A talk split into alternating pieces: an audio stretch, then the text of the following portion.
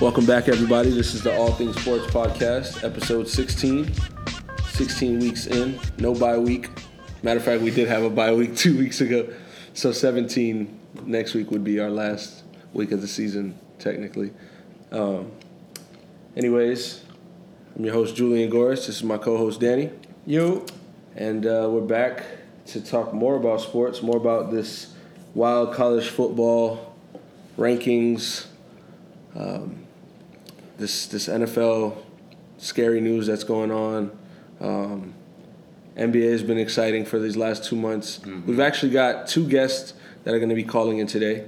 Um, Justin and Christian, they'll be joining us in about half an hour or so. Um, so we'll stay tuned for that. We'll talk some baseball and hockey with uh, Christian. He's like mm-hmm. a hockey expert. Okay. And uh, Justin, a long time, you know, question shooter. Every week. My man's He's going to actually be live on the show. So um, very happy about that today. I wanted to get into this college football playoff. Uh, you know, we do have the the awards show was yesterday, and Baker Mayfield took home AP Player of the Year unanimously, obviously. Um, yeah. And I believe he's going to do the same thing. You know, at the Heisman, at the Heisman presentation, giving what he's done this year, um, putting up 434, uh, excuse me, 4,340 yards, 41 touchdowns, and only five interceptions. Um, you have Lamar Jackson who threw for 3,400 yards, almost 3,500 yards, 25 touchdowns in the air, six interceptions, uh, but also has almost 1,500 rushing yards and 17 rushing touchdowns. So, I, I mean, I get that Mayfield's co- like level of competition might have been tougher, um, and bringing his team to obviously the second college football playoff back-to-back years, I guess. Um, you know that means a little more than what Lamar Jackson has to offer. But Lamar Jackson didn't, you know, he didn't make the schedule. He just played right. the games. They did lose some poor games though. Um, you know, last year they played Clemson. They almost beat them. This year it was totally different. Mm-hmm. You know, but as we expected, Clemson Clemson is the number one team for a reason. Um, and you know, Baker Mayfield, you just got to give it to him. Yeah, I I think he deserves the Heisman this year. Obviously, he deserves the. Uh, AP Player of the Year. He's obviously the best quarterback in college football exactly. right now, and, and there's no question about it. You can't you can't question his leadership. You can't question his you know toughness, mm-hmm. skill. Obviously, look what he did in the um, last game versus TCU in the Big uh, Big Twelve championship. Yeah. So. My man showed up. It's gonna be fun watching him throw the ball to uh, Josh Gordon and Corey Coleman next year. I'll say that. I don't know, man. Cleveland has some stuff to do, but it's definitely gonna be a fun college football playoff with the Sugar Bowl coming up and the Rose Bowl. Um, Clemson versus Alabama, and we have Georgia versus Oklahoma. Mm-hmm.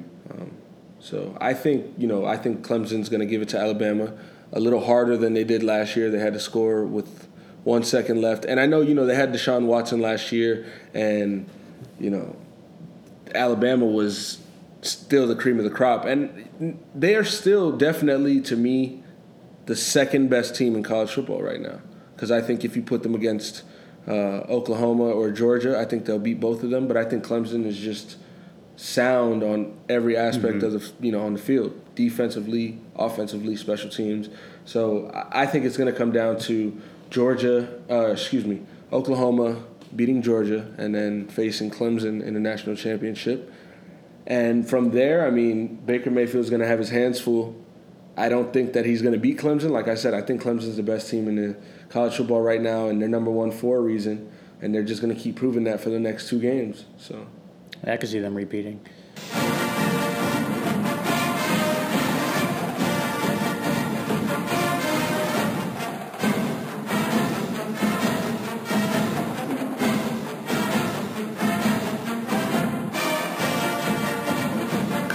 With that being said, that brings us to some exciting NFL talk. Yeah. Exciting. Exciting. Exciting. The Vikings are the new number one seed in the NFC right now. They're uh, tied up at ten and two with the Eagles, but I guess strength of schedule puts them at. Those are my hands one. rubbing together. it's getting hot. Hell yeah! Not in Minnesota though. Yeah, that defense.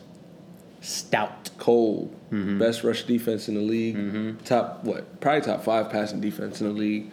Yeah. Um, I I oh, you know, it kills me to say this. I need them. I need them to keep to keep winning. right? I need, I need them just to beat the, Carolina. Just win the division already. I know, man. Right? I mean, it's theirs technically, but it's theirs. Um, unless, wild card. Unless they lose out and we win out. Wild card. Which won't happen. Yeah, no. You guys have a shot. Uh, I don't think it's it's it's a long shot. It's not something that's easily attainable. Obviously, if you had Rodgers back maybe a week or two ago, this would be something more like in the foreseeable future. This yeah. is kind of like a blind future right now. What's going on? But nonetheless, I mean, the Packers are playing good. We just have to win and hope everything else falls into and place. And you see how Brett Hundley is, is looking comfortable. Mm-hmm. He's he's not you know on the baby monitor anymore. They're, we won that game with the run game against Tampa. The scary thing is in the NFL, well, obviously, you know, from being a quarterback and having to run a team like Green Bay, it's it's obviously harder whether you're in your fifth year and it's your first time playing or whether you're a rookie because these two rookie running backs that you spoke about highly of on probably episode four. Nobody knew who they were, and, and I look how they're balling right now. Nobody knew that Ty Montgomery was gonna, you know, get injured like this, and you guys were gonna be okay for as long, like as far as the running game. Mm-hmm. Um, Aaron Rodgers goes down. I tried to tell y'all. Aaron Jones, Aaron Jones stepped in. I told y'all. Oh, so some young studs. We drafted both of them late in uh, this past year's draft. Where did um Jamaal go to? Jamaal Williams from BYU. Aaron Jones was from UTEP. Two small schools too. You sure that I thought Aaron Aaron Jones from UTEP? Yeah, he's from uh, El Paso. True. And then uh, Jamaal Williams from BYU, and they're both fucking studs. These kids can play. I can't even pick between the two in fantasy anymore. I got to start both of them together. Um, but yeah, you know, we're six and six right now. We're playing Cleveland, so hopefully um, NFL, you know, uh, professional pickers for games in Vegas and all that. I'm sure they have you guys winning this one. So yeah, I saw the um, um, what was it? The like I guess Pro Football Reference has like a some guys who pick the te- the the games every week, and like half of them were picking Cleveland to win this game. That's uh, disrespectful. Kind of weird. No, that's disrespectful. Yeah, um, but I think you know we need to just any you know any given week any team can beat any team. Of course. Um, I, you can't count Cleveland out. you out. Still have to play your game because right. Cleveland's been very close against a lot of teams this year. If if they had consistent quarterback play, I think this is a different team. Um, so we can't take them lightly, of course, because these are all obviously they're all NFL caliber players. They got the best football player in the world back in Josh Gordon. Um, and he's going to eat against our defense on Sunday. I know that for a fact. But we got to win this game. We got to hope Minnesota beats Carolina. That way, when Rodgers comes back next week against Carolina, we're seven and six. The Panthers are eight and five. We beat them. We're both eight and six, and then we just win out. And we got to steal that wild card spot. That's what I'm hoping for. You know what's funny? Um, you know, you. I remember last episode we had Anton as a guest. Yeah. And he was you and him actually agreed when you picked the Eagles Seahawks game. You guys went Seattle, you know, home, tough NFC team. And I was going Philly. I was riding the high horse, which I still am. You know, I'm not saying that Philly got knocked off or anything like that. No, of course I do not. think you do have to put them number two in the power rankings now because New England, they just look stronger. You know, as the yeah. season goes on, they just look like they're getting better. That's um, how it is every year obviously they play Miami this week, so I think there's not going to be much of a statement made seeing how they play without Gronk. But you already know Brady can survive without Gronk. He's been. The Patriots are ten and five without Gronk. Yeah, so the Patriots would be just fine, and the Eagles just have to figure it out. I think that they weren't ready to get slapped in the face the way they did, eh, you know. And you guys pointed it out, and I wasn't. It's not like I wasn't aware that this Seattle team is obviously gritty home field advantage. I did mention that, and I always mention the home field advantage for Seattle is a big factor when they play their games because when they're playing under the lights at home, it's it's like a different it's, team. It's, it's like Richard Sherman and Kam Chancellor are playing when they're not. You mm-hmm. know, they got Byron Maxwell again. He's playing good defense for them, um, and that kind of just fell into their hands. So Seattle's always going to find a way to make it work, and they're always going to be tough, which is why I said that I think they're going to be coming out, you know, of the wild card in the NFC because it looks like the Rams are going to win that division. Which, by the way, well, they play the they Eagles. Play the Eagles week. this That'll week. be a exactly. good game. So that's going to be a deciding factor. And Seattle actually plays um, Jacksonville. So Seattle's going on the road, hot Florida, Jacksonville, best defense in the league, mm-hmm. and the Rams are going against arguably the best team in the league um, in Philadelphia. Definitely, we're, we're going to see three teams who really turned it around in Jacksonville, Los Angeles, and Philly. Yep. And we're going to see which of these teams are for real yep. going up against some other very tough teams. And I think no matter what happens with the Rams, I think this season was obviously a huge turnaround. I think you have to give McVay, in my opinion, coach of the year yeah. with the way he's turned this franchise around and turned that offense into one like one of the best offenses in the league. Because if you with their second year quarterback, if you would have told me last year, hey, week sixteen or so, what are we? Week fifteen of the league. This is going to be week uh, This is week fourteen. Fourteen. Yeah. Hey, next year, week fourteen, Jared Goff versus Carson Wentz, number two versus number one. How excited are you? I would have, you know, I would have looked at you like, yeah, don't the uh, Colts play the Jaguars? like, you know what I mean? But yeah two of the best quarterbacks in the league right now. Obviously, Jared Goff, you know, is is playing is having a good year. He's not having a great year um, as far as Carson Wentz or Tom Brady. Right. But as far as where he was last year and being a successful, good quarterback in the league and finding his place, Jared Goff has come an amazingly long way. And he ha- he has McVay. everything he needs to make a potential Super Bowl run. They have an elite defense, mm-hmm. an elite running back really good wide receivers. I mean, when Robert Woods is healthy, but a good quarterback to get it, and to. a good quarterback. Yeah, that's all you need. And coaching, good coaching. Yeah, and obviously, if we're talking coach of the year, I don't know who the hell's going to come out of the NFC this year. The AFC is obviously it's yeah. either going to be New England or Pittsburgh, um, but the NFC, I I don't. In my personal opinion, I don't see one team that stands out more than any others because there are so many good NFC teams right. this year. It's crazy. I think it, I, it's it's refreshing to see, in my opinion. It's it's nice to see a bunch of teams just come out and start playing good football. It's nice to see, and it it's also nice to see uh, Tyrod Taylor. He looks like he avoided a serious knee injury where he could have torn his whole knee, but he mm. it was it ended up being a, I think it was a sprain or a strain. So he's going to be a game time decision versus. Uh, the Colts, which we're praying that he's healthy but unavailable for Sunday at least. Um, Rashad Jennings, he's going to retire after eight seasons in the NFL. I saw that. Uh, the Giants figure they, you know, don't need his services, and Adrian Peterson's going to miss uh, Titans Cardinals game, so that's going to be a big factor. It's going to leave a lot on Drew Stanton, mm-hmm. and um, Sean Payton we all saw last night how he kind of cost his team the game in a hmm. sense. Um, Drew Brees cost his team the game because he had the chance with the ball to tie it up with a field goal or score a touchdown and take the lead with less than a minute left. He threw an interception. Okay, but I really needed them to win that there's game. There's always a chance. New Orleans goes on defense, gets the Falcons to third down, I believe it was. Sean Payton's rushing on the field to call timeout. The ref doesn't hear him he gets a little loud and maybe slick with him, and he got a 15 yard penalty first down and the game. He also threw the choking. What is that? The, the, Reggie, the Reggie Miller. Yeah, yeah. Reggie Miller to I think it was to Devonta Freeman. That's who he did it towards because when he like fumbled, I think he did it to him. But Devonta I saw, I saw that the tweet that Devonta Freeman has sent out after the game. He said, "Ain'ts, ain'ts." I tried to look that shit up. I think he deleted it, but that shit was funny as fuck. Yeah, so I mean, a lot of a lot of interesting things going on in the NFL, and we were talking with. Uh,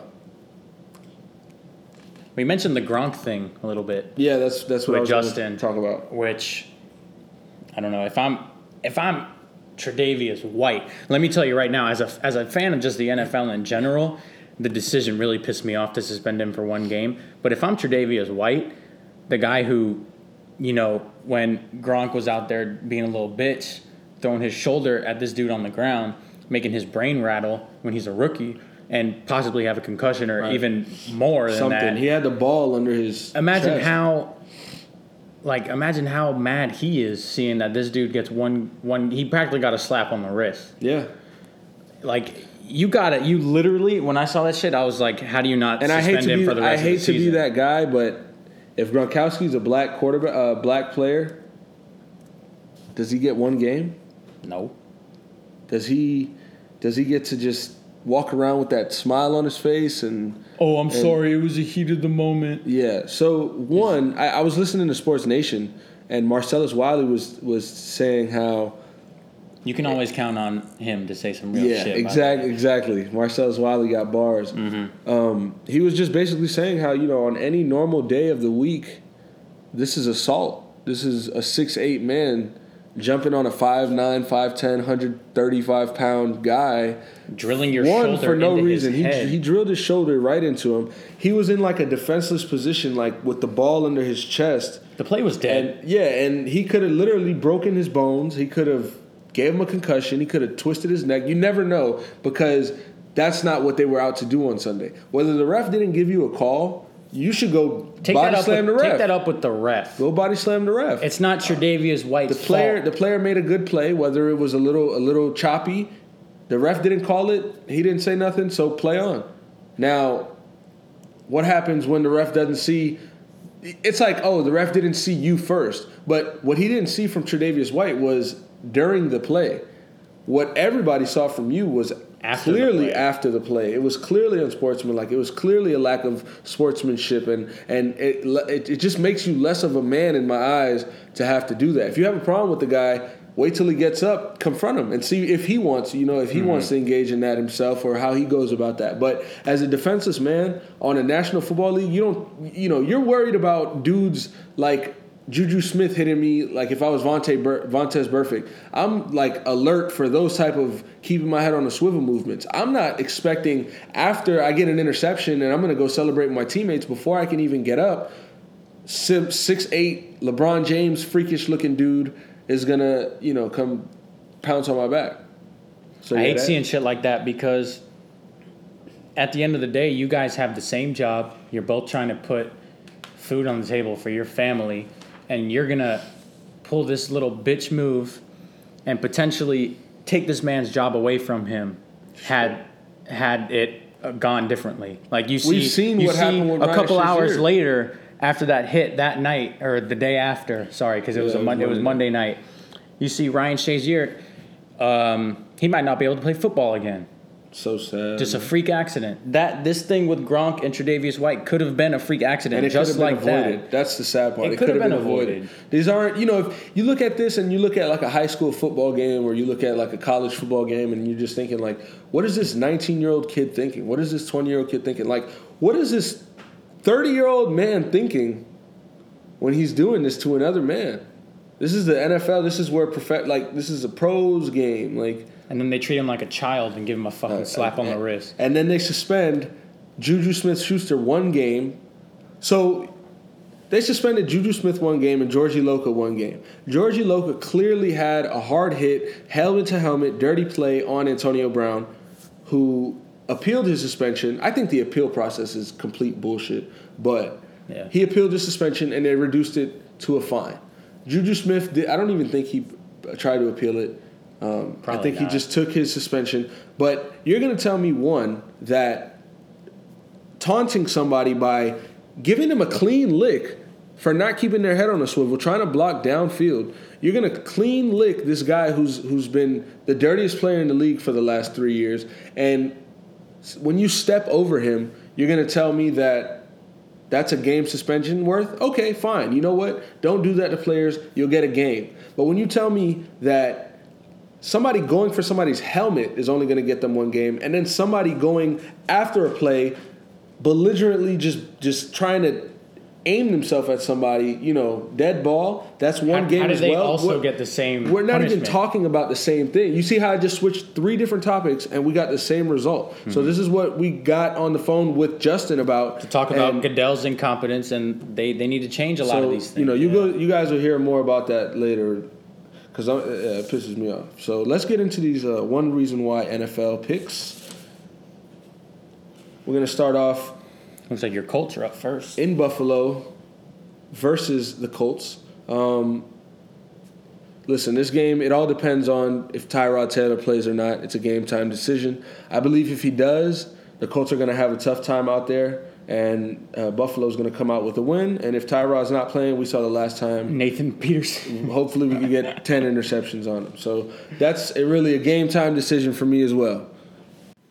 Uh, yeah, I think your one reason is pretty much unanimous. I think it depends on uh, Buffalo's quarterback situation. So if Tyrod plays, I'll probably take Buffalo. Uh, if Peterman's playing, I, you got to take the Colts. You can't go with yeah. Peterman. No, not this year. Not no. after that. Nope. nope. Nope. yup. nope. Anyways, uh, Minnesota, Carolina.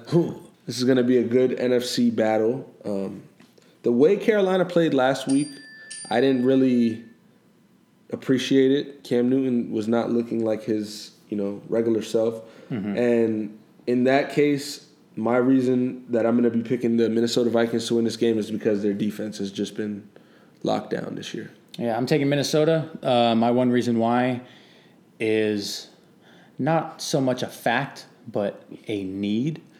Um, in that I need Minnesota to win because I'm trying to keep the Packers' uh, wild card chances alive.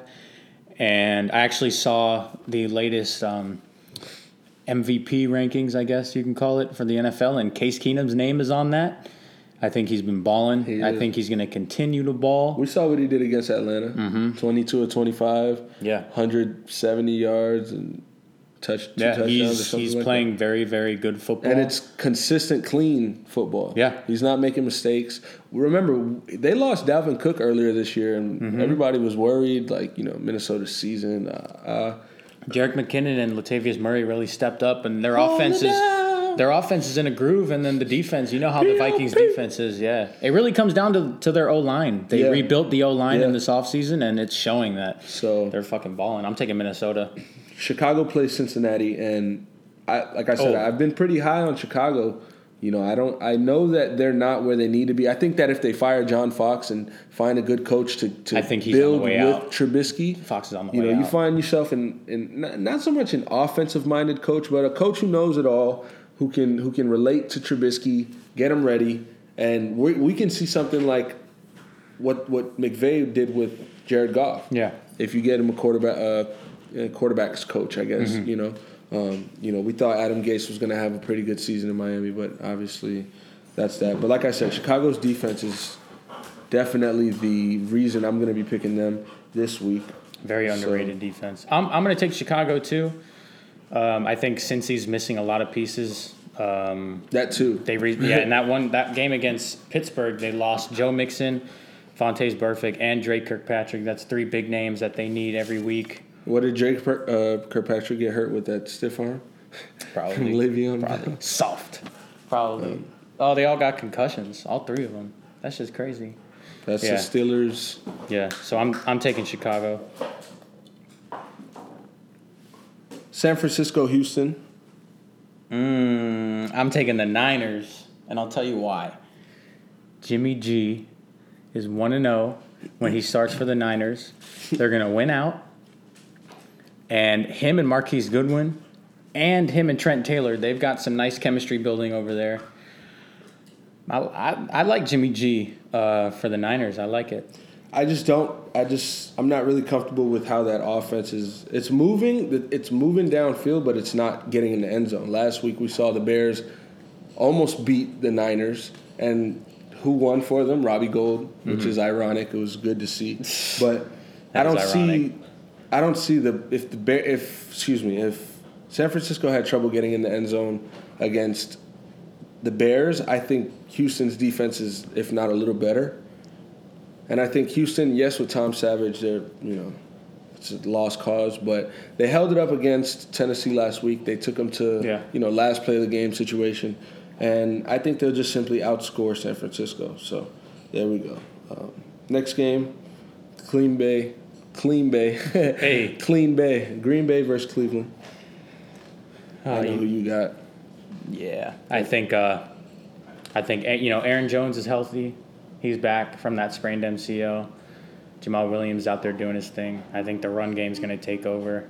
I know the, the the Browns have some studs on defense, but um, I think they might have their hands full with the receiving core. Yeah, I think Green Bay wins this. Um, Brett Hundley's looking way more comfortable, as mm-hmm. I was mm-hmm. telling you earlier. They took the training Obviously, your running backs are playing lights out football. So and Davante Adams, you know, I think Cleveland's defense is not going to be ready for what Hundley is finally settled into. Mm-hmm. You know what I mean? And, and Davante's his clear. It's sad favorite. that he's settled into right before Rodgers gets back, but I mean, that's the way it is as a backup. If if he can win this game going into Carolina and have the Packers at seven and six, Brett Hundley did his job. He did what he was supposed to do, and um, and I'd be I'd be very happy for that. All right, now we got Oakland playing Kansas City for the second time. This one's actually going to be in Kansas City. And we've seen the fallout of Kansas City. Started five and zero. Oh, now they're six and six, and Kareem, they're still the fourth. Seed. Kareem Hunt went from you know MVP possibly rookie of the year definitely to now people don't even want to start him in fantasy. That's so he. I think Chiefs lost it. I think Oklahoma. Uh, Oklahoma.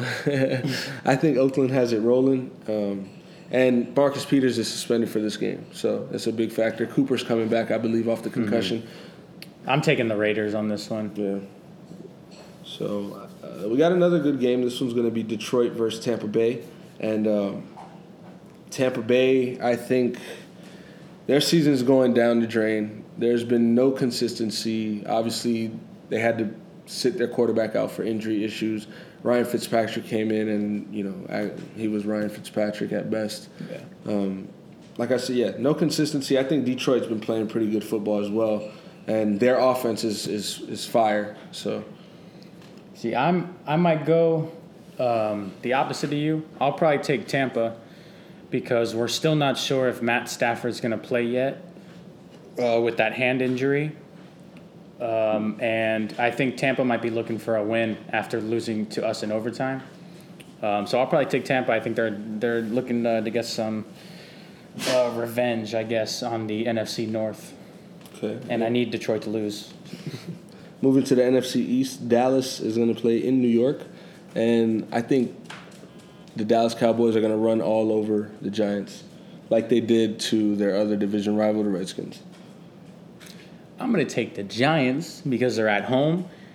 I think the players are going to be really, really happy that um, they fired McAdoo. I think they're going to come together. I think everybody on the team is going to wear Eli jerseys when they go out to play, and I think it's going to be an emotional game. Eli's back, and um, that, that that's true. Yeah, I don't know. I have like a little hunch. I think the Giants might take that one. Tennessee goes to Arizona to play Drew Stanton with no Adrian Peterson. And I think Tennessee is too good on offense. Their rushing game is, is too strong. Mm-hmm. Their defense is pretty sound. And Drew Stanton just isn't the answer in Arizona. So I have a hard time picking Arizona. Yeah, I'll probably take Tennessee in that one. I, th- I think uh, Arizona's missing too many pieces. It's crazy how they were a Super Bowl contender in recent years, and now yep. they they're struggling against a team like Tennessee. If this was last year, well, talk about Super before that. It's talking about Super Bowl contenders. You know, struggling against teams like Tennessee. We move on to Denver versus the Jets, and I think we both agree that we think the Jets are going to win. Oh yeah, um, Josh McCown has been fucking unbelievable. Coming this into this week, I think the Jets are just more of a complete team than than um, Denver, and I don't think their defense is better than Denver's, and their offense. Their offense might not be literally better. Right now, they might be better, literally, but completely, the Jets have a good offense and they have a good defense going right now. Yeah, and I, whatever they're doing is working. Their offensive coordinator wants McCown to come back next year. Mm-hmm. And, and I think I think McCown is saving Todd Bowles' job right now because I think if if this season would be going any differently, any worse, Todd Bowles would be out. Yeah, I think McCown yeah. saved his job, yeah. and McCown does he does not look like Josh McCown this year. He he's playing insane football. It's just like they had that shootout last week against uh, the Chiefs, yeah. where they ended up taking it. I don't know. I the Jets are a lot better than their record suggests. It does. The, the Jets are looking good. So yeah, I'm gonna go New York. Um, Chargers play Washington, and I don't think anybody right now in the NFL, whether it's Josh Norman, DJ Swearinger, DeAngelo Hall, anybody has an answer for Keenan Allen. No. So I think Keenan Allen's gonna ball. Yeah, I'm taking the Chargers too. I think offensively they found their groove. They've won whoever who fucking knows how many games in a row. the defense they cannot be stopped. Their defense is eating teams alive. Yep. Keenan Allen is the first player in NFL history with 10 catches, 100 yards, and a touchdown in like three straight games ever. Yeah, and I saw I, that. I, like he's just he's he's eating, and I don't think the Redskins have an answer for him on defense. Seattle goes to Jacksonville, and they're gonna play in a muggy South Florida or North Florida game. Um, I think Seattle coming off the Sunday night football win versus Philly, trying to make the playoffs. They know they're not. They know they possibly might not win their division. It's usually a gimme every year or a toss up between them mm-hmm. and uh, Arizona. But like we were talking about, um, Los Angeles is coming to merge this year, and so this game's in Jacksonville. Yeah, it's like look out for trouble. So yeah, I think they're gonna you know play their butts off again. I'm gonna take Jacksonville. I think uh, because they have the best defense in the league, and Seattle has the worst offensive line in the league. I think they're gonna Russell Wilson's yeah. gonna have no time to throw the ball. They have no run game whatsoever. The Jags are too strong on defense. And I think with their depleted defense and not being at home, I think if they if Seattle was at home, it's a right, different game. Right. But I think Fournette might run all over them. Blake Bortles has uh, he's he's kind of, he's on like a little hot streak right now. Mm-hmm. He's got like two or three games in a row under his belt where he's been throwing for like 302 touchdowns, no picks. He's not turning the ball over. I think the Jags are uh, they're in a good groove right, right. now. Um, speaking of the Los Angeles Rams, they're going to be at home versus Philadelphia. That might be game of the week. That might be, be, game of the week right yeah, there. Number one versus number 2 mm-hmm. um, picks from last year or two years ago, and um, I think Philly. I might take Philly. I think Philly losing last week is the reason they win this week. I don't think Philly's going to lose back to back games this year. Yeah, I, I think they're too strong on both sides of the ball to do so, and I think that the character that they've shown this year is is is really good and positive. So yeah, I don't think Philly loses back to back games. I think they respond on offense and on defense, and they're going to show, I guess, the NFL world that that Seattle game was, you know, better team won that night. Yeah, yeah, better team won that night, but. And uh, Sunday night football is going to be Baltimore Pittsburgh, another AFC North rival, a much more respected rival rivalry, I guess. Yeah. You know, it's it's, it's a it's a mutual respect. Yeah. It's not like a like a Steelers Bengals rivalry. It's not a hate. There's there's respect in the Ravens Steelers rivalry between the two teams and right. the two franchises. But Pitt is rolling. Pittsburgh's rolling. Antonio Brown. It's also their third straight night game. Like they played Sunday night against us, and Monday night against Cincy. They played they played Sunday night against you at home. They played Monday night in Cincy, and now they're gonna play Sunday night at home. Yeah. Damn, they're getting all the prime yeah, time right? games. Yeah, so, they're getting them ready for the Super Bowl. Pittsburgh don't lose in prime time. No, they don't. Big Ben, he's a different player when it comes to. Uh, but well, if they were in Baltimore, you know, Baltimore is like eleven and one or something like that under Harbaugh in prime time games at home. It's crazy. But I'd like to see what Mike Tomlin's record is yeah, at, uh, in primetime games at home too. I'm sure it's probably similar. And then um, um, I'll probably take Pitt because they're they're on a tear right now. To finish out the week of football, um, after a long, exhausting, hard day at work, Monday for most, people are gonna have to come home and watch the Dolphins try to beat the Patriots, and that's very unfortunate. Can I tell you why I think they might do it? Yeah. Because as the New England head coach, Bill Belichick is eight and nine against Miami in Miami. Tom Brady is seven and eight versus Miami yeah. in Miami. Yeah. Brady's fourteen and one when they play Miami in Foxborough, but I don't know. I think just because of that stat alone, you can't count Miami out. I think they're maybe trying to look for make a statement. Uh, it won't do much, but I don't know. I think they the guys might come out with a chip on their shoulder, especially without Gronk.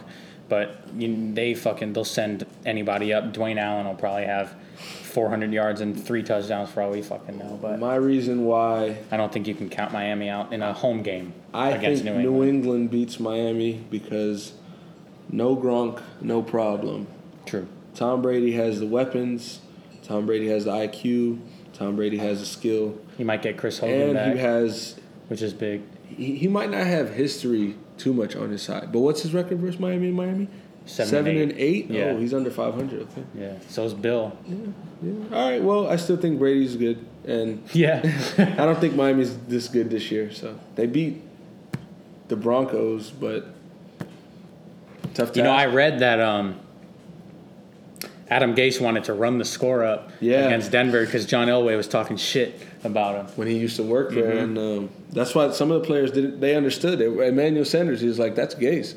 Yeah. Like that's that's how he is. He's so I, I, like that. I think that would, I mean, granted, Denver's not very good this year, but I think that was still a statement game that they can build off for of. sure. Yeah. So I wanted to jump into some NBA topics because everybody in the NBA world is is going berserk over Donovan Mitchell. My dog. And we saw what he did. The kid, hell yeah. Last night versus the Rockets. We saw mm-hmm. what he mm-hmm. did last week versus that one team that they played, and he scored 41 points on. Oh, he, he dropped that, that on, was, Boogie, um, on Boogie Buzzins. Yeah, New Orleans. Boogie Buzzins. That's funny. So, you know, he's actually the front runner for Rookie of the Year in, in some some perspectives. I still take Ben Simmons. Another triple double last night. 12 we're points, still like 15 we're still rebounds, about 13 assists. like only a quarter of the season in. I think if Donovan Mitchell keeps playing like this, you got to give him rookie of the year. Um, over his last five games, he's averaging 29 points a game. He's shooting 45% from the three point line, 92% from the free throw line. He dropped 41 against New Orleans, the first 40 point game by a rookie since uh, Blake Griffin in 2011. Mm-hmm. He he was the 13th pick for the Utah Jazz, and this kid's in the national spotlight right now. That doesn't happen. I was watching the game last night against Houston. Utah lost by 11, and they had um, Area 21 on with the TNT guys, with uh, KG. KG. and uh, Rasheed Wallace, and they they couldn't stop talking about Donovan Mitchell. KG said he, that he's his favorite rookie right now. He he plays he, or I guess he doesn't play like a rookie. He he has that confidence about himself, right. which is crazy because he didn't start playing basketball till his junior year in high school, and he's he's looked phenomenal. He like he everyone says he they uh, he reminds them of like a Dwyane Wade, Damian Lillard hybrid who can shoot the three. Like he slash. Yeah, he's got this this like this swag about him that. Right you it's a confidence. Yeah, too. like you wouldn't think he's a rookie. It's crazy. He's going up against Russell Westbrook and fucking James Harden, and he's dropping 26. He's dropping 31 on these guys. Like he's a real deal. That's real. And he's he's only 30 games into his career, which is the craziest part. At so is it too early to say that it's basically between Don, Donovan Mitchell and Ben Simmons for Rookie of the Year? I don't think so. I think I, I think, think, all season long it's going to be the two of them. Yeah, I don't think you know Lonzo Ball. It's I don't think um, what's this guy's name? Like a Jayson Tatum. I think it'll be tough for Jayson Tatum to get into that conversation because their offense as a whole, Boston Boston's is, team yeah, is too exactly. good. Um, and Josh Jackson, we haven't seen. I haven't seen him do shit. Anything from Josh yeah. Jackson. So yeah, I think it's fair to say. I think it might, it might be between the two of them. And Ben Simmons. To me, I think Ben Simmons is still, you know, he's consistently played at a good level. Mm-hmm. Donovan Mitchell has played, uh, as of late, great.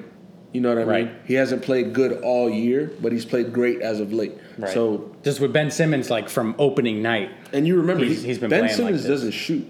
He's not a shooter. He doesn't create his own jump shot. He, you know, he's going to the lane and teams still have a hard time getting him mm-hmm. out the mm-hmm. paint and keeping him out the paint. Yeah. And they have a hard time drawing a double or not drawing a double team on him, knowing he can't shoot.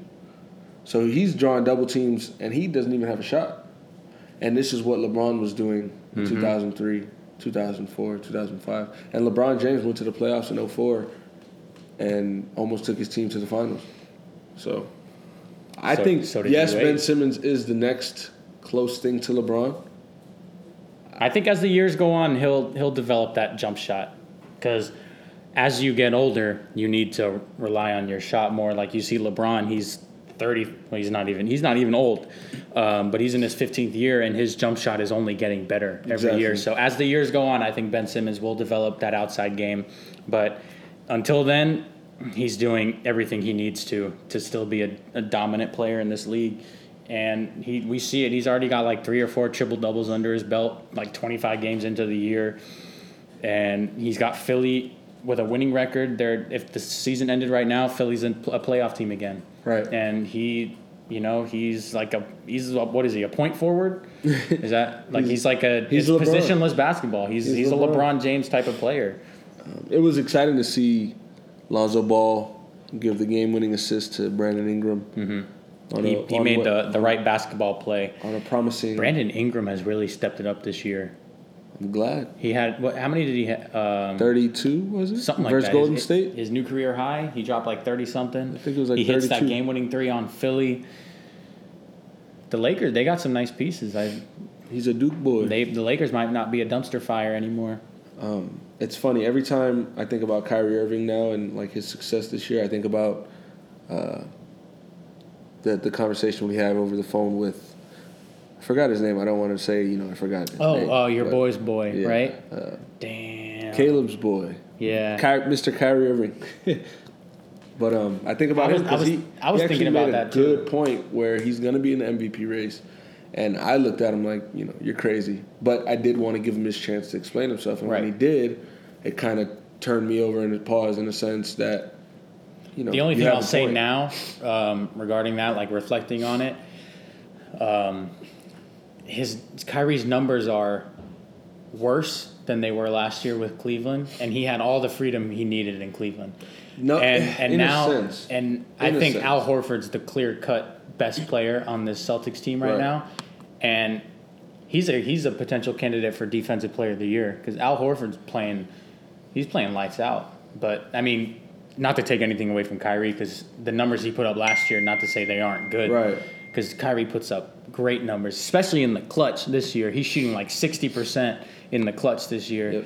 He's he's balling. He's doing what he needs to, and the Celtics are fucking like twenty two and four or some shit right now. So, you know, he's doing he's doing everything right. That's good, and he obviously looks healthy. Either that that facial injury obviously mm-hmm. doesn't even hurt him. I think um, it's going to come down to James Harden or LeBron this year. MVP. I think those are those are the two favorites for me, in my opinion which um, is crazy because I know LeBron's in year 15 and he's putting up the best numbers of his career. He's putting up like 28, 8, and 8. And it's crazy because James Harden could put up better numbers, but I think the fact that LeBron's in his 15th NBA season putting up numbers like that, I think that's why you have to keep him in the conversation, especially because uh, there was an interview with, um, I want to say Channing Frye, we don't fact check, who said, in regular season, LeBron only gives you like sixty percent. Yeah. As the season goes on, maybe he'll turn it up to 80%. Yeah, it was Channing Frye. And then in the playoffs, that's when you see that 90, 100% LeBron. So if LeBron can put up 28, 8, and 8, giving 60% effort on most nights, I'm sure there are some nights where he uh, gives more, gives less, but I, I think it's crazy. LeBron said people take my game for granted.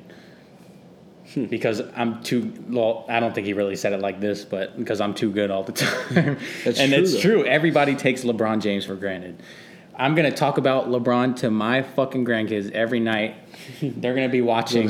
they're gonna be watching LeBron James Jr. Jr. Jr. in 60 years, and I'll be like, "Yo, I remember his great great great grandpa, the greatest NBA player of all time." So this is wild. Speaking about the MVP race, I think these next two to four weeks are going to be crucial for Kevin Durant to make his case. I know that's not what he's worried about, and it's a long shot for either him or Curry to win again, being as, yeah. as they're on the same team. But Curry's going to be out for the next two to four weeks, possibly more bad ankle with injury. an ankle. And if they see that in four weeks, in my opinion, if they see that in four weeks, he's not hundred percent. I wouldn't rush him back because they don't need him. So one MVP goes down, you got you got another one. Yeah, four more, all three more All Stars to start. Steph Curry goes down. That's all right. You got uh, 2016 MVP. But you know, you see Kevin uh, Kevin Durant putting up 35 points in a triple double. Hmm. That's without Curry. Like that just goes to show you what he. Don't forget, you know what I mean. Don't forget what KD has. So. I think that shows you why you cannot have an MVP on this Golden State team. Right it is everybody is like it's just there's no one clear cut best player who if they go down they get significantly worse because curry could go down but that just means kd gets to step up right. and start dropping 35 point triple doubles and keep blowing teams out they, they don't have one player on that team who really really affects them like that no. That's why I that's why I don't think Golden State will have another MVP while these guys are all on that team. And speaking of injuries, Kawhi Leonard who hasn't played this season, and we would have thought he did the way the Spurs are playing. Yeah. And as as sound as they look, and you know everything looks like up to schedule, they're gonna insert this piece, Kawhi Leonard. And there was no rush in bringing him back. Pop Pop knows what he's doing, man. Bring their defense to supreme being. Yeah, they said. Um, I think they said that he was gonna aim his return for that game against Phoenix that's coming up, which would be a good On game Saturday. to get get Kawhi back in his groove. Yeah going up against uh, a dumpster no, fire. No Devin Booker Phoenix. Yeah. Which we hope he comes back too because he had that groin injury as like Anthony Davis did. Mm-hmm. So you hate to see. And that. it's great. Devin Booker's younger. I think you mentioned this.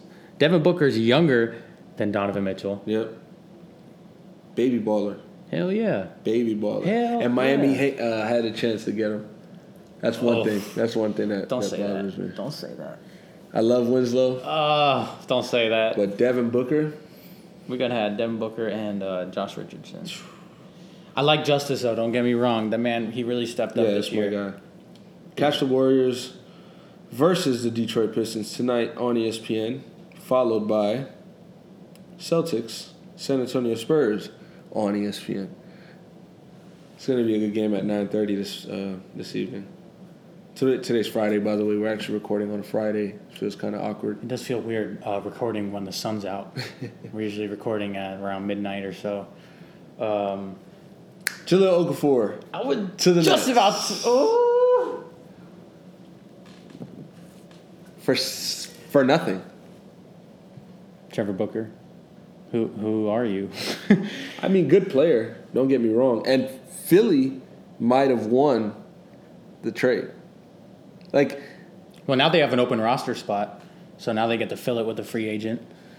Um, they're talking about maybe bringing Tony Wroten back, who's very talented, just couldn't stay healthy. But he did he play for Philly? Yeah, yeah, he used to. That's where he like made that, his name for himself. Yeah. Um, Philly gets another lottery pick from that 2015 draft in Jahlil Okafor, who, as we know, he's a he's a double double player in this league. He his rookie year he averaged a double double. Um, I don't. I like. I like the move for both teams. Really. Yeah, I'm looking at this in Philadelphia's perspective. You give up Okafor, which is nothing because obviously to you it's nothing. You weren't using him.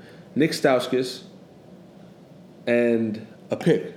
Oh no, no, no! They got the pick, right? They got Devin. Booker I think they're getting a pick from the Knicks. Yeah.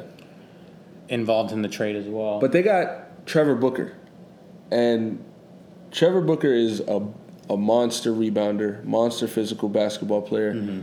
So you, you have Embiid going out and Sarge going out, and you're going to put in uh, Holmes and Booker. Yeah, I'll take it. Yeah, for this guy that we weren't using, the guy it, it gives them the it gives them some depth that they need. I'll take it. But also, if I'm the Nets, Nick Stauskas, you're just adding a little offensive threat um, who obviously D'Angelo Russell's hurt right now, so he's not playing. But you know, uh, I think his name is like Dew Windle. Their port, their point guard for the Nets. Oh, uh, Spencer Dinwiddie. Spencer Dinwiddie or whatever. He Dew Windle. Um, you know, you can take him out and trust that Nick Stauskas, you know, at least he'll get the offense going, and he's not gonna go out there and create a whole mess. Right. You know what I mean? Um, and then you're adding Jahlil Okafor, which is an offensive minded five who can use his body to rebound and. Mm-hmm. I'm sure playing with D'Angelo Russell when he gets back, he's going to have him in shape to run the floor. It should be scary. I think it's a, I think it's a good move uh, for both teams, really. Yeah. yeah, for both teams. So, if if it if Jahlil Okafor can go out and play his game, I think it's I think the Brooklyn will end up winning the trade. Uh, but we'll see. We'll see how Brooklyn uses him. Because you know, obviously Philly didn't. They just want Philly just wanted to get him off the books. I mean, they weren't going to use him. Um, so I mean, might as well trade him away, I guess. Yeah. So.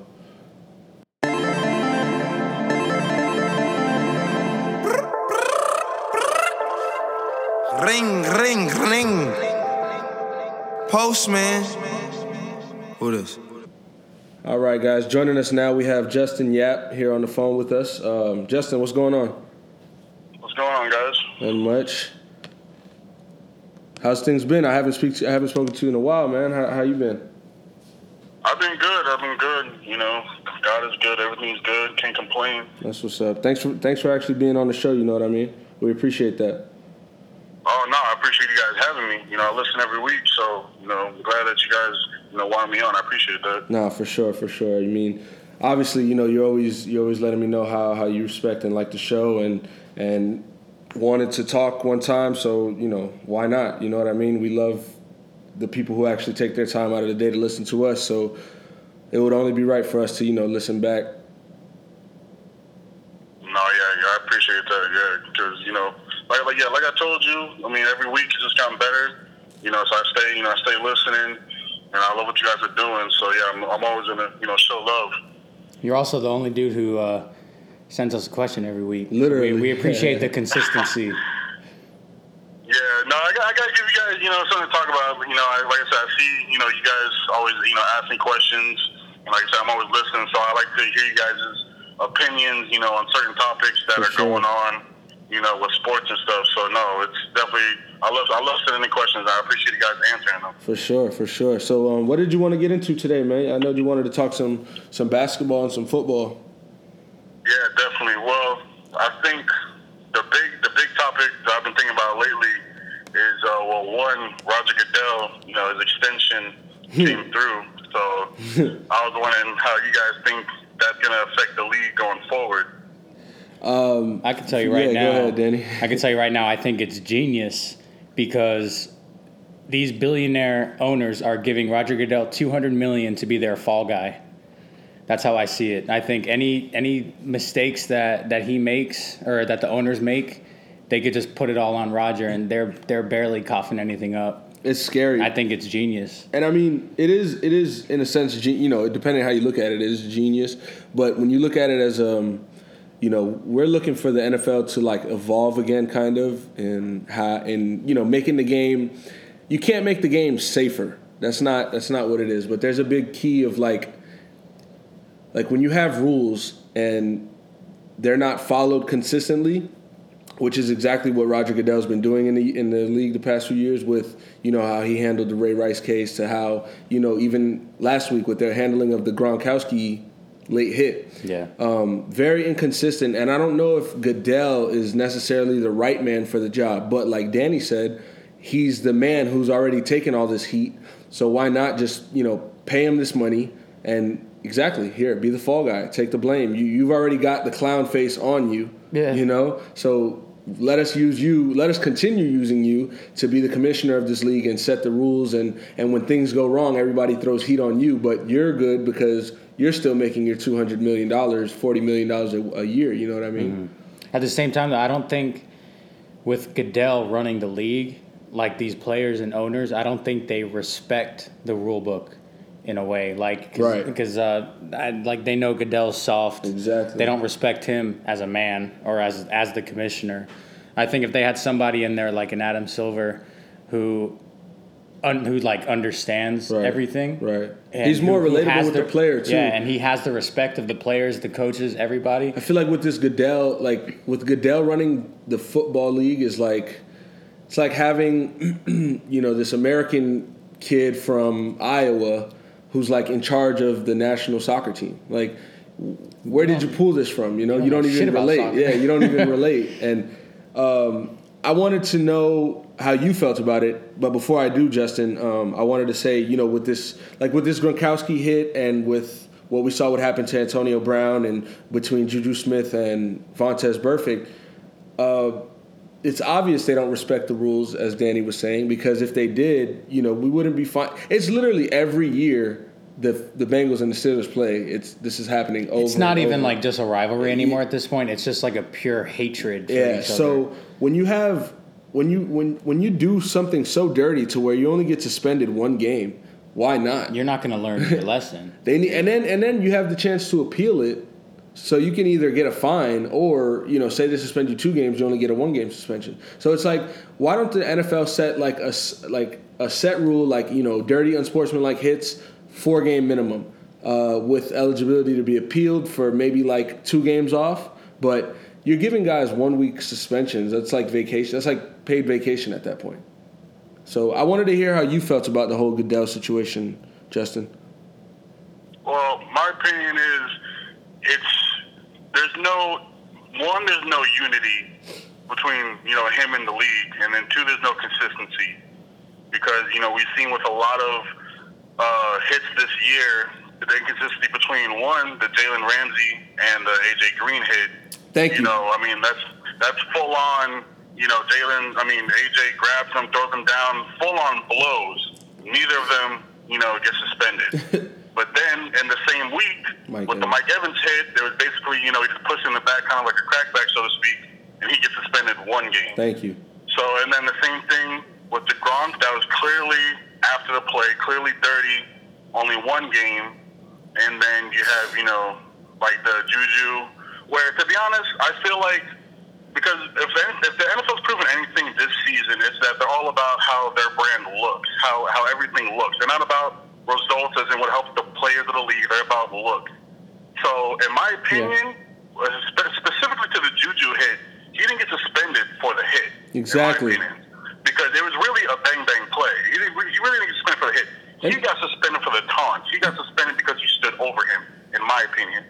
So if he wouldn't have stood over him and made a, a bigger deal than what it was, which clearly we know why, like you said, the rivalry going back and forth the past couple seasons, clearly we know why. But he didn't get suspended.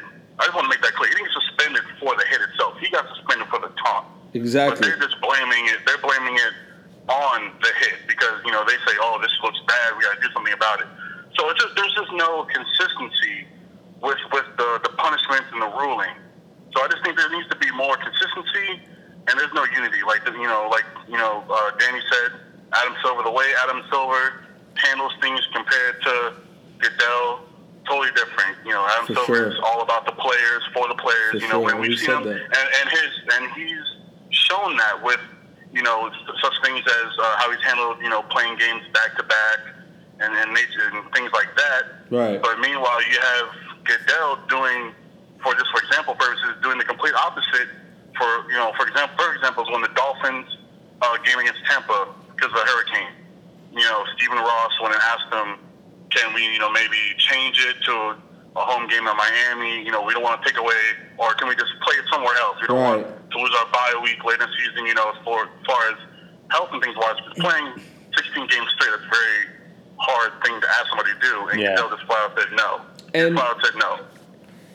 And another, that, that's and, my thing. Another thing, I, I, I agree one hundred percent. I wanted to clarify. You know, we do clearly understand that the Bengals and the Steelers have had this rivalry from years on, but these last couple of years have been they turned it up a notch. Uh, yeah, it's been a little more hate than rival. But to move on to what you were saying, as far as like you know how you mentioned how Adam Silver handles um, going about you know with they had the 82 game season. Well, they have the 82 game season, and the back to backs were, you know, right. getting a little crazy. So Adam Silver actually addressed they moved it. the season up two weeks exactly to, to spread some uh, now, to spread a couple days in between those games and whatnot. Now another big thing that's that's coming alive this season is Thursday night football.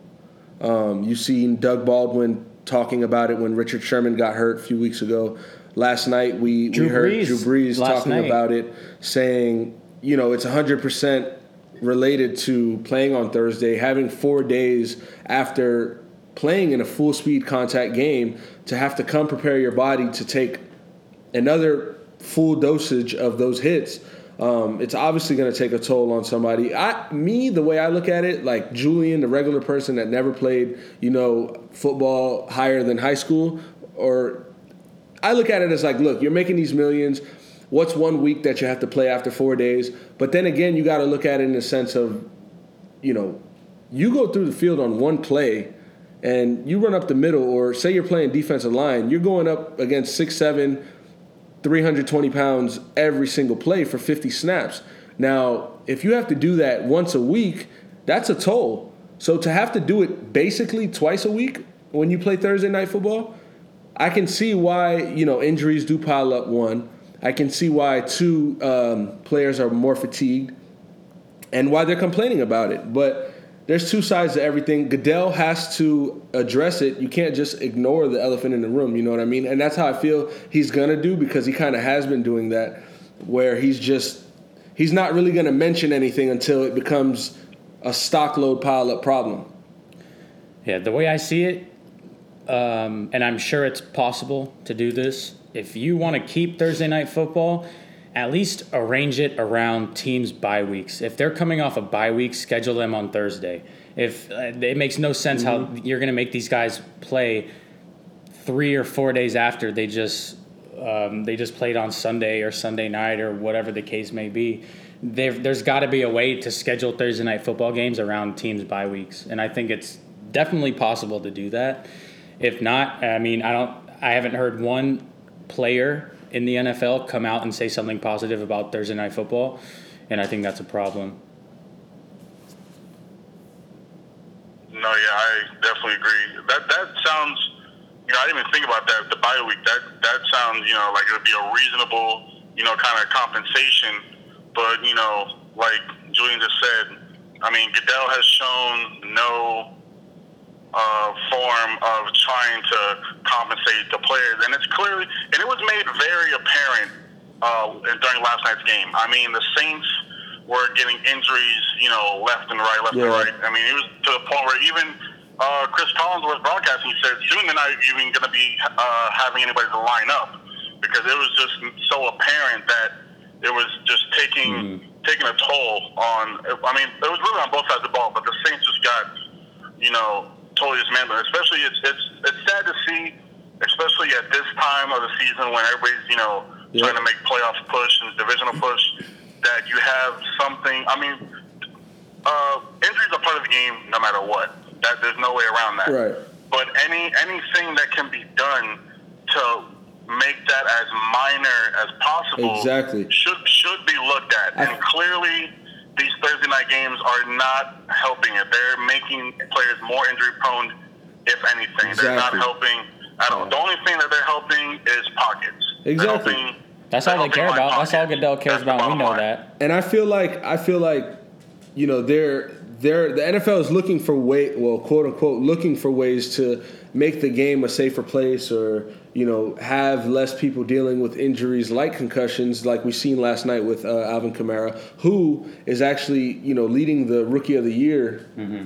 you know in the NFC and it, it, would be sad to see him have to miss next week stud. game the kid's a fucking but stud. the NFL looks for these ways to you know they, they'll throw a flag a 15 yard first down penalty when you hit somebody too high or a defenseless receiver if you hit a quarterback too low but there's clear cut ways to do things like either, like Danny said, letting teams come off a bye week to play Thursday night football. Two, whether they want to cancel Thursday night football or just if you're going to figure out a way, figure out a real way. Don't sit there and just try to you know, take away from the game of football, the actual game of football where it is a hard-hitting full speed sport. That's just my take on that. No, yeah, I agree. I think the way Goodell has handled situations thus far between, you know, Thursday night or like you said, the Ray Rice, this everything that's happened recently, the way he's kind of handled it is, we'll worry about it when we get there. You know, we'll cross that bridge when we get there. But the thing is, if you take initiative now, if you take action now, you don't have to worry about crossing the bridge when you get there. The bridge is already built. All you have to do is just cross it. That's all you have to do. Exactly. But, but what you're doing is just okay. Now we're at we're at a crossroads. Let's figure out how to get over it or how to you know find ways around it. But if you handle the situation now, especially such a clear, apparent situation that the players have voiced all season, the coaches have voiced all season, and it's been going on for seasons. Something that's been made public. Why not address it now? Why wait till it gets worse? Is it? I mean, we don't want it to get to a point where it's going to take, you know, you know, having a season, you know, for example, having a season with like the most injuries or having so many players have season and injuries, and we don't we don't want that. We don't want it to have to get to that point because unfortunately, that's what a lot of things have gotten to. I mean, it took years for you know to deal with the concussion protocol and, and things sure. of that nature. And it's it's sad because so many retired players and so many players wouldn't even have to deal with that had it been addressed when it first started instead of just sweeping it under the rug and just saying we have better ways to line our pockets now. Let's worry about those yep. things later. We'll, we'll, we'll bring them up when it's convenient for us. Yep. And that's not even to mention, you know, the, the drug problem in the NFL with how these players get hooked on these pills that, you know, the NFL prescribes them and they don't even want to look into medical marijuana. Like, it's it's just an ignorance from the NFL at certain points when when you see there's like a clear solution or a clear possible solution that you can look into but the NFL literally sometimes just like turns around, turns their back to it, and, and is like, no, we'll just go, you know, do it our way. And eight times out of ten in recent history of the NFL, the NFL's way is not the popular, you know, choice. So. No, not at all. It's, it's a choice that's going to make them money. That's the popular choice for them. And the game has suffered from it, especially this season, if any, the game has suffered. You know, I've, I've known so many people that don't even they don't even want to watch it anymore.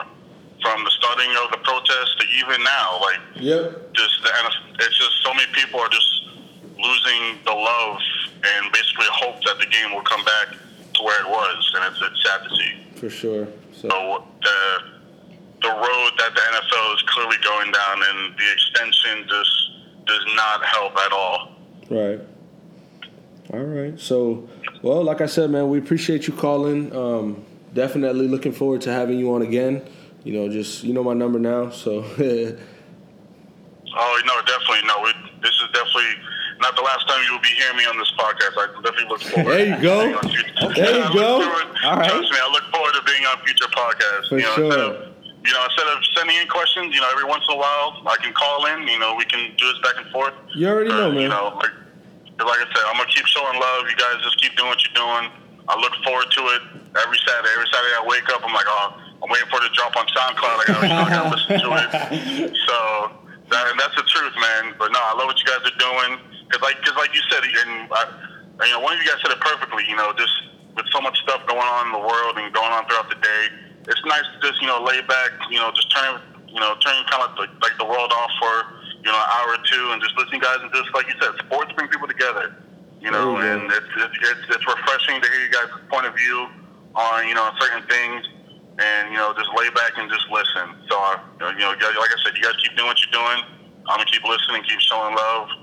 So yeah.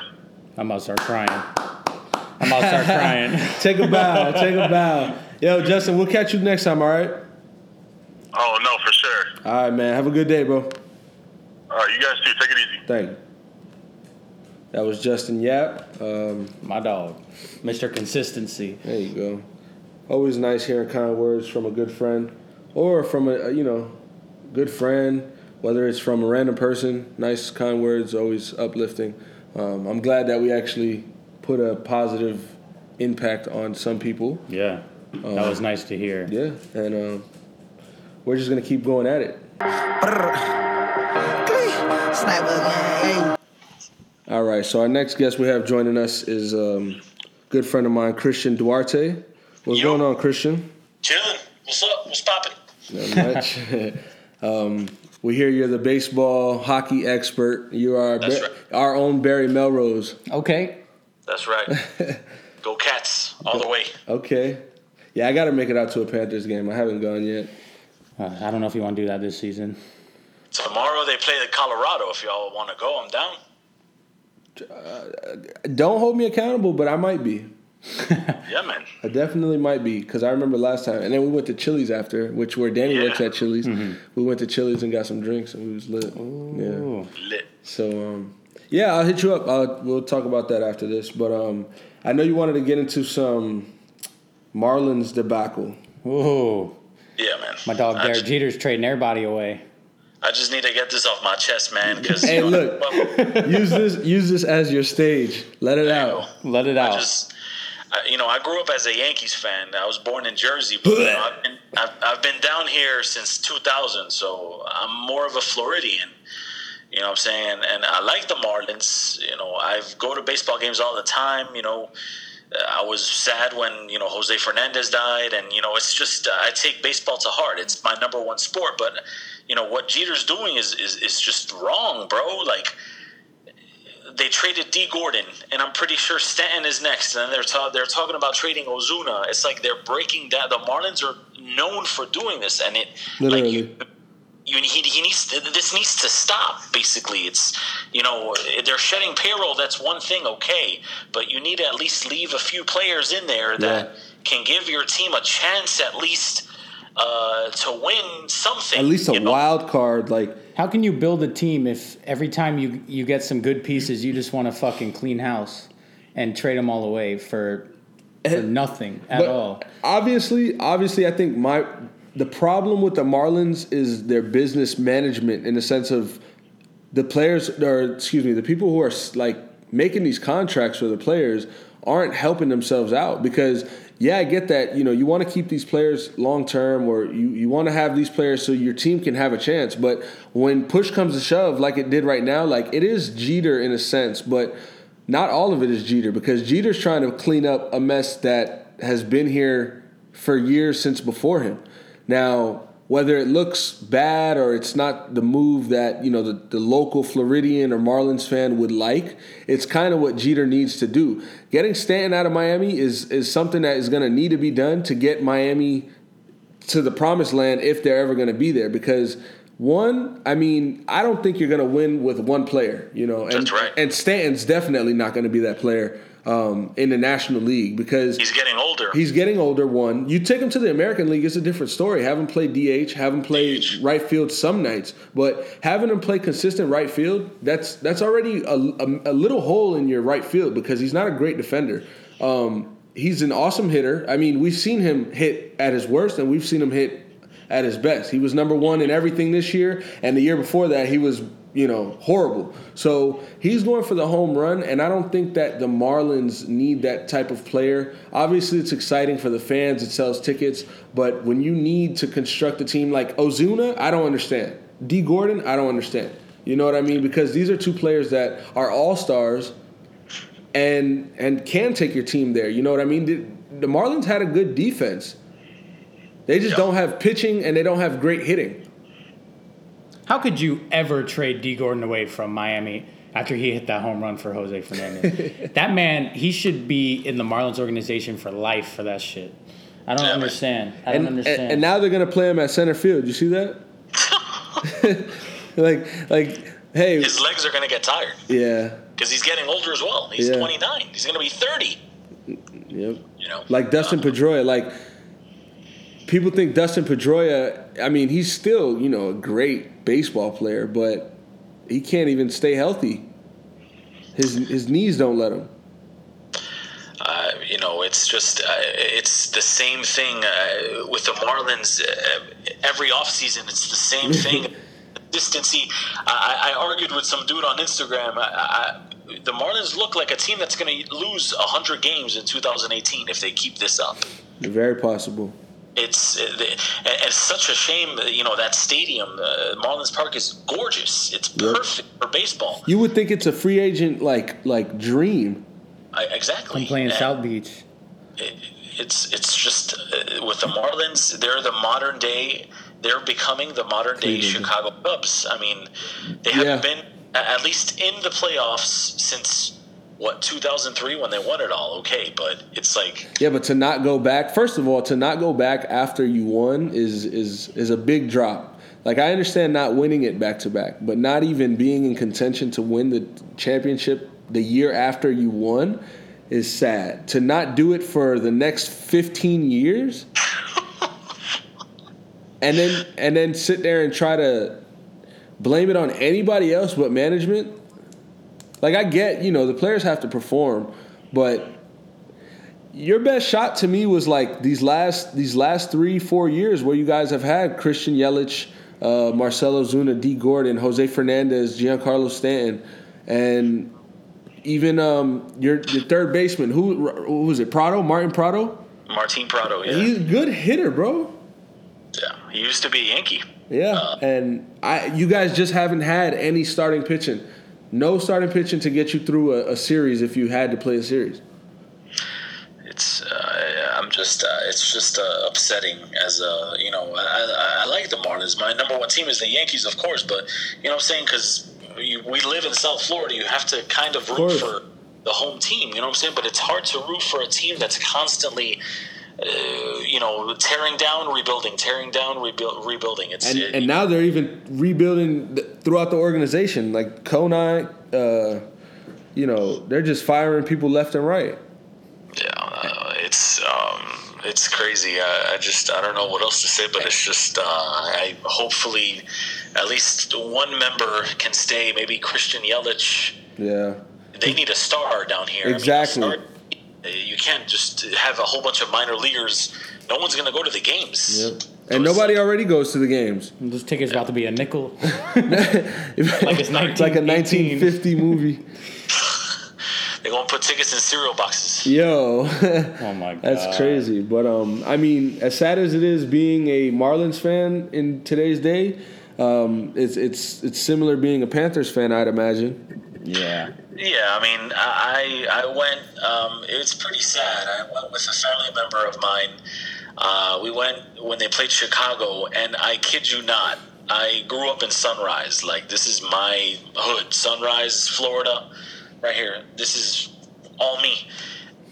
I'd say ninety percent of the crowd was Blackhawk fans. Wow. And that's sad. Yeah, that's when you, I went to a game against uh, the Blackhawks two years ago and it was when the Panthers were on that win streak and we made the playoffs. And um, even then, it felt like a Chicago home game. Like every every time you go to a Panthers home game, the visiting team, their crowd is like they travel so well. Yeah, they yeah yep. they travel well. Oh yeah. Um, I went I went to a game against Tampa this season, uh, the day before Halloween, and I had the pleasure of seeing. Um, I don't remember. I don't even remember the the backup goalie's name. Uh, James Reimer I, I had the pleasure of watching him give up eight goals. and um, I mean, Lou can't stay healthy. Um, I, I, I, I, hate the coaching staff ever since they. Um, fi- Go on. Oh my God, I can't even remember the dude's fucking name. When we left him in Carolina last year after we started. Gerard Gallant. Yeah. Yeah, Gallant, and now he's coaching Vegas, and they're one of the best teams in their division right now. Like, I, I don't understand. We had such a good season that year that we lost to the Islanders in the first round. Yeah, and was, uh, we just blew it up after that. Like it, I it it pains me because we have so much talent on this fucking team. Do you think? Do you think that building the BB&T Center? 30 steps away from Sawgrass Mall has anything to do with how many fans of the other team come to the not, games? not really. It's it's not. Uh, hockey isn't prevalent in South Florida. I think it's this is more of a football town. But um, yeah, most definitely. I mean, it, it, gets packed. Like for example, if we were to go tomorrow, it, it'll be you know lit, but not as lit as, as if like the, the Canadiens came or the Rangers. Right. Oh yeah, if, if they're playing Vancouver or Toronto, Oh yeah. All of Canada is going to be in that bitch. Right. Well, that that's kind of what I was implying as well because you know all these Canadians obviously are the heaviest travelers in hockey. And they're also down. They're all, they're all down. They're right they're, all, they're down, down here in the winter, and there's a bunch of them that are are literally just going to the mall to to shop, and they're in the area, and they see that you know we're right here by the Vancouver Canucks uh, game, yeah. or look, the Canadiens are playing tonight. Let's go across the street after we go shopping you know, I'm sure at least 20% of the fans are, are, are tourists just visiting, you know? Yeah. That's the only reason why I would say that Um, hockey does okay in South Florida because we have all the snowbirds. Yeah, we have a lot. Every yeah. year. and a lot of Canadians. When they come down, it just so happens to be hockey season, right. so they find a way to go to the games and whatnot. But I don't know, dude. Ever since they, ever since they fucking fired Coach Gallant after that loss to, uh, to Carolina, I just, I really lost the majority of my interest in this team. And then you got teams like Tampa Bay, who's the best team in hockey right now. Yeah, they're, and, they're balling. And there are, it's not even a rivalry anymore. Yeah, no. Like, I thought maybe at the beginning of the year because we like you know we won one, we lost one against them, and then. But they've just, only lost six games this year. Yeah. 6 games. They've played twenty six games and they've lost six games. That's.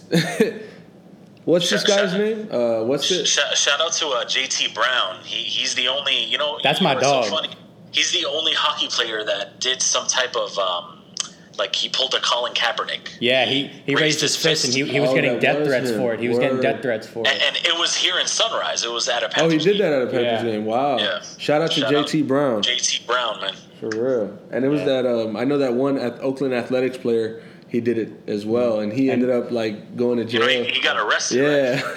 and it's crazy because the majority of these guys who who who were taking a stand and and uh, things like that during the anthem and whatnot, they come from military families. They yeah. they take the knee, they raise the fist out of respect, and I don't know. People don't. That's a whole nother conversation. People don't understand it. So, but yeah, wow. Tampa's sitting up. They have the highest um, point differential in the NHL, and they're just fucking killing it. Their their team is unreal. And shout out to JT Brown. He he's a cool dude. He's a cool dude. He he like he like. Uh, like streams himself playing video games and shit on Twitch. Like oh, he has like a big esports yeah, following. Like yeah, Gordon Hayward. Yeah, like exactly like Gordon Hayward. That's cool. All right. Yeah. So I mean, I'm glad. I'm glad we got. Uh, we let you get that off your chest. Yeah, man. You know, uh, you know go Marlins, but uh, I don't know what else to say. Just uh, to all the fans, man, just at least support your team by going at least to one game this coming season. I mean, I know it's it's going to be painful, but I, am you know I'm going. Hopefully, the Red Sox come to town. Yeah, we'll, we'll see. Uh, I think the Yankees for sure. Uh, I'm not sure. I'm not 100, percent but I think they come down here. The Mets games are always good. Yeah, Mets for sure, for yeah. sure. So but, yeah, man. Uh, man, I just I hope at least one thing for sure. I hope at least we don't lose 100 games. Like, please don't let it pass 99 100 games. That, that that's just abysmal. I mean, there's no other way to put it. But we'll see what happens. All right, so. Well, we appreciate you for um, calling in, man. Yeah, man. Talking thanks. on the show every, every time, no problem. Big okay. fan. If y'all want, you know, a third narrator, I'm open. I'm hiring. So. We're looking so, into every option, bro. Yeah, we definitely man. are. So, like I said, we appreciate you for calling, man. We'll, we'll get in touch. Yeah, All right, it's, man. It's, I appreciate it's refreshing it. to talk hockey on uh, on the pod. I know it's not looking too bright for us down here, but I still like hockey. I love going to the games. Same here. Same here. All right. I'll catch you next time, Christian. All right, man. Thanks, right, man. Yeah. So those were the uh, two guests on the show. Great guys. Um, we thank you guys for listening. This has been a fun episode, episode 16. Look forward to obviously next week's. Hasn't even been plotted out yet, but nope. it's always fun looking. We still looking, looking forward. forward. to it. Yeah. Um, follow us on Twitter at Julian Goris at Zone Six Dan, and um, hit us up. Let us know what you want us to talk about. Any questions you got? Email us. Hit us on, on the comments, mentions. Tell us what you hate. All that shit. We out. Time to put in work. We all got a job to do. I light a joint, and ask myself, what would Pablo do? Coming through with the paper plates like the barbecue. Got the haters shaking heads like the Bibles do. Yeah but it's all for my family. The goal wasn't live middle class and buy Camrys. I want us all to eat, even if from my pantry. I guess I'm just more soul food than eye candy. I feel like these young niggas need more eye jammies, more passport stamps, less trips to Miami. Yeah, bro, we all need a little culture, a little time away from bird ass niggas and vultures. I tell you what you need to hear, not trying to insult you. I'm too old to kid you, I gotta adult you. Listen, the shit is getting out of hand like fumbles in football. I humbly put y'all in y'all fucking place. That's my OCD. I give a bitch a little bit, but it's mostly D. I be in that Rolls Royce knocking Ghost CD. That's supreme clientele. All I know is buy and sell. We had to hustle to eat. It wasn't no Thanksgiving. Pour out a little liquor for homies that ain't living. It's Big dinner shit, baby. Everybody up in here. Find what you bring to the table, then pull up a chair. Yeah.